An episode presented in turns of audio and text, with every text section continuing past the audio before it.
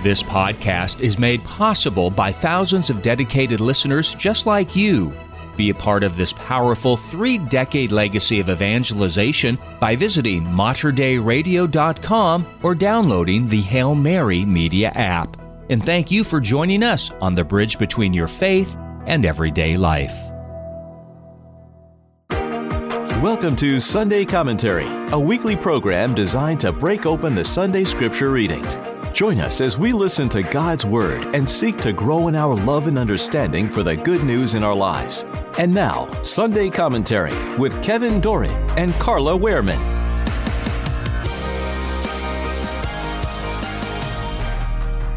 Carla, we are entering a most holy week, beginning with Palm Sunday. And uh, we're going to dedicate our entire segment today to the commentary. Uh, folks want to listen to the readings. We, of course, have them in our podcast link or on the Hail Mary Media app. Uh, and starting with Palm Sunday, you know, most of us have uh, heard the Palm Sunday readings from our childhood. We remember the gospel at the procession, how Jesus rides into Jerusalem on a donkey, and people lay palm fronds on the on the road and shout Hosanna. Um, we, of course, remember the gospel, uh, the Last Supper, the institution of the priesthood, institution of the Eucharist, Christ's passion and death. All these are something that we've known since our childhood. Exactly, yeah. And you know, these uh, like these readings, like you were saying, they, they do provide a dramatic account of what we refer to as the passion of the Lord. But today, Kevin, we're going to focus primarily on the day um, and how it was that Jesus uh, entered, made his entrance into Jerusalem, and he was riding on a donkey. And of course, like you said, we call this Palm Sunday. Right. And, and one of the thing I think we were, as we were preparing for this, we came across the realization that sometimes familiarity dulls the inquisitiveness. Yes, it You know, does. how many details we cross? Yeah, I've heard the story before. Yeah, I know it happens, You know, right? how many images and all these prophetic fulfillments we just not think about. So Right. we actually are going to pick two well-known items from the gospel at the procession, dig into them, and discover them anew. So we have named our segment today "Donkeys and Palm Fronds." I, I think that's fitting. That's our plan for today. and You know, sacred scripture is often referred to as God's love letter to mankind. So we really shouldn't be reading the Bible like it's some sort of a historical account, although it does have historical truths. That's not the purpose of sacred scripture.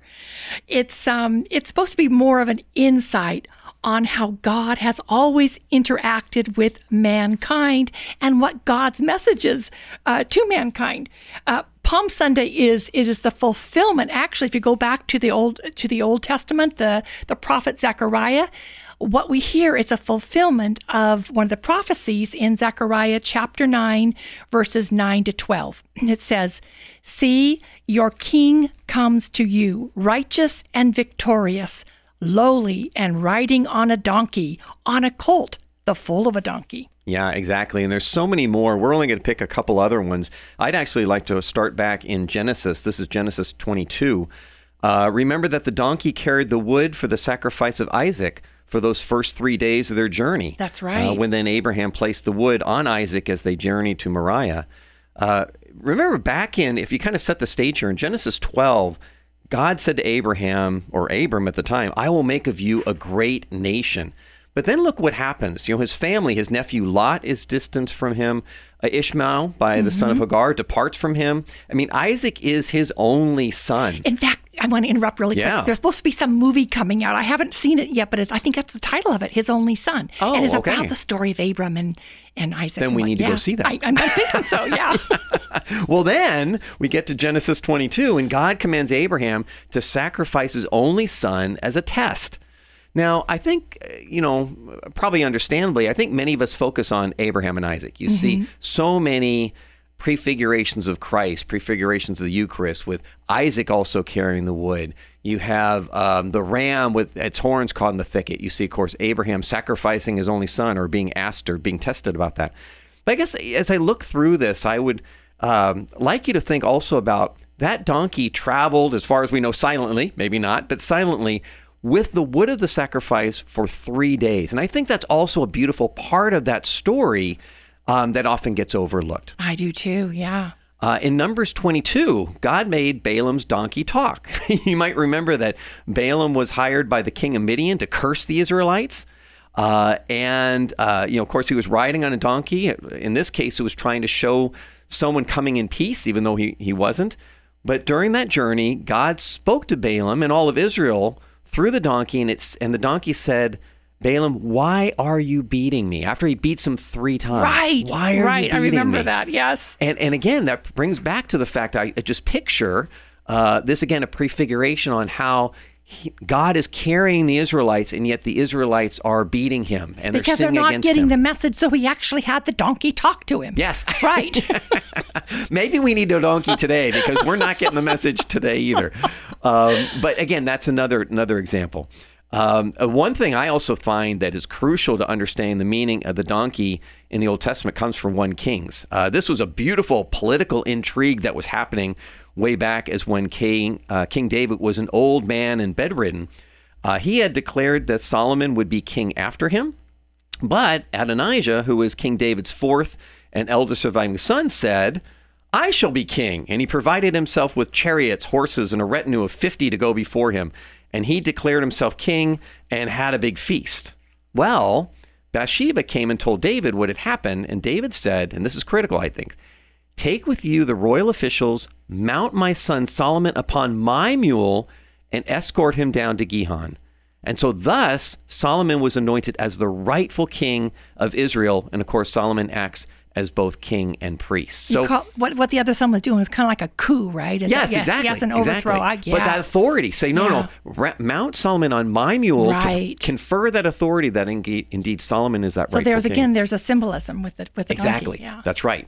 So you see in Genesis, the, the wood of the donk the wood the donkey carried was that ultimate cross that the ram caught in the thicket was sacrificed on. You Mm-hmm. have Balaam's donkey in, in um, Numbers that he continued to keep Balaam safe even though beatings it endured. Right. Uh, and then, of course, finally, 1 Kings, a transfer of kingly authority was shown through Solomon by riding on David's donkey. So you start to see that the donkey represents God's presence, his authority. And, and I believe that's what makes uh, Jesus' entrance into Jerusalem all that more powerful. Well, and not to forget that you know to mention about the donkey that took um, Jesus uh, and Mary, you know, into Bethlehem. right? Exactly. Yeah. Exactly. That was also That's right. That's exactly right. Yeah. Yeah. So just a beautiful, I think, prefiguration of all of these things come together to point towards God's kingly and peaceful entrance into Jerusalem as the king. It's a beautiful tie with the donkey. So I hope you start seeing donkeys a little differently. well, let's go ahead and move to palm fronds. Right, right, right, right. So there are other visuals I'm, you know, throughout the readings, but we pick these two. And of course, being Palm Sunday, this would be sort of, you know, right up there in front. And um, the, use of palm fronds. Now, sacred scripture it tells us that uh, in this in the reading in the, for the um, Palm Sunday that the residents of the city they came out to greet Jesus upon his arrival into Jerusalem, and they made a path with palm branches. Now, palm branches they were they were in a class of luxurious trees, and I think they kind of still are today. And palm branches were also a sign of victory. So during the Feast of Booths, it's also known as the Feast of Tabernacles, and it was held at the end of summer. Uh, palm branches were, were carried in that procession, and palm branches were also used in making temporary housing, you know, for people have someplace to stay during that celebration. And the focus was, or the, the festival, it was focused on rejoicing over the harvest and in giving thanks to God for the abundant blessings that had been bestowed on them. Yeah, and, and Leviticus, I think when you talk about the Feast of Booths, it says this very beautiful. On the first day you shall gather fruit of majestic trees, branches of palms and boughs, of leafy trees and valley willows. Then for a week you shall make merry before the Lord your God. Again, just a beautiful segue into that into that Feast of Booths. Uh, there's also a couple other things. In 1 Kings, uh, the palm fronds were actually a decoration in, uh, in the wood into the entrance of the inner sanctuary. It said this For the entrance of the inner sanctuary, he made doors of olive wood, the lintel and five sided doorpost. And he made two doors of olive wood, and he carved in them carvings of cherubim, palm trees, and open flowers, and overlaid them with gold. So that entrance, that inner sanctuary, the Holy of Holies, you pass through this representation of palm trees as you went into this Holy of Holies and that encounter with God. Um, you mentioned victory in 1 Maccabees. Think about the returning of a conquering hero back in the uh, Maccabean revolt that happened. And this is from 1 Maccabees 13.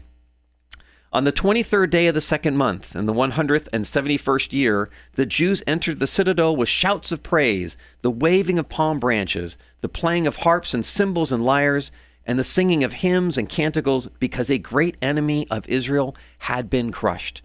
Right? Judas Maccabeus, who was a Judas priest, he led that revolt. He fought a war to regain Jerusalem from the Seleucid Empire. And um, he, of course, uh, was celebrated, and they, they rededicated the temple. He was celebrated as this conquering hero. He had set the Jews free from their conquerors and oppressors. He cleansed and rededicated the temple, and they celebrated with palm branches. Well, and that makes sense to what we're hearing in the reading today. How as Jesus rode, rode into the Yes, city, yes. the people started shouting, Blessed is he who comes in the name of the Lord. Hosanna in the highest. Hosanna, blessed. So these were, um, oh, indeed, he's the king of Israel. That's a quote right out of the reading. So spreading palm branches, like you said, are and and actually we were also told they laid out the palm branches and their cloaks. Right, right. that this was a gesture and it was also a gesture used in welcoming home conquering heroes. And uh, most of those people in the crowd they had already come to believe that jesus was the messiah. So what was their idea of the Messiah? This is this is where the conquering hero thing comes in, Yes. because they pictured that the Messiah would be somebody who would overthrow the Rem- Roman Empire, who was keeping them as an oppressed nation, Yes, and res- restored the Jewish nation to a ru- to a ruling where it had control over the land. Yes, yes, right. So indeed, if as we've spent some time really with digging into the donkeys and palm fronds, we hope that you know people come to recognize that there's so much more meaning, I think, than what people recognize today. So we hope as you listen to these readings once again at Mass, you may immerse yourself more deeply into the donkeys and the palm fronds of Palm Sunday. Amen. Amen. You've been listening to Sunday Commentary with Kevin Doran and Carla Wehrman, produced at the studios of Mater Dei Radio. For more information about this show, go to materdeiradio.com. That's M A T E R D E I radio.com.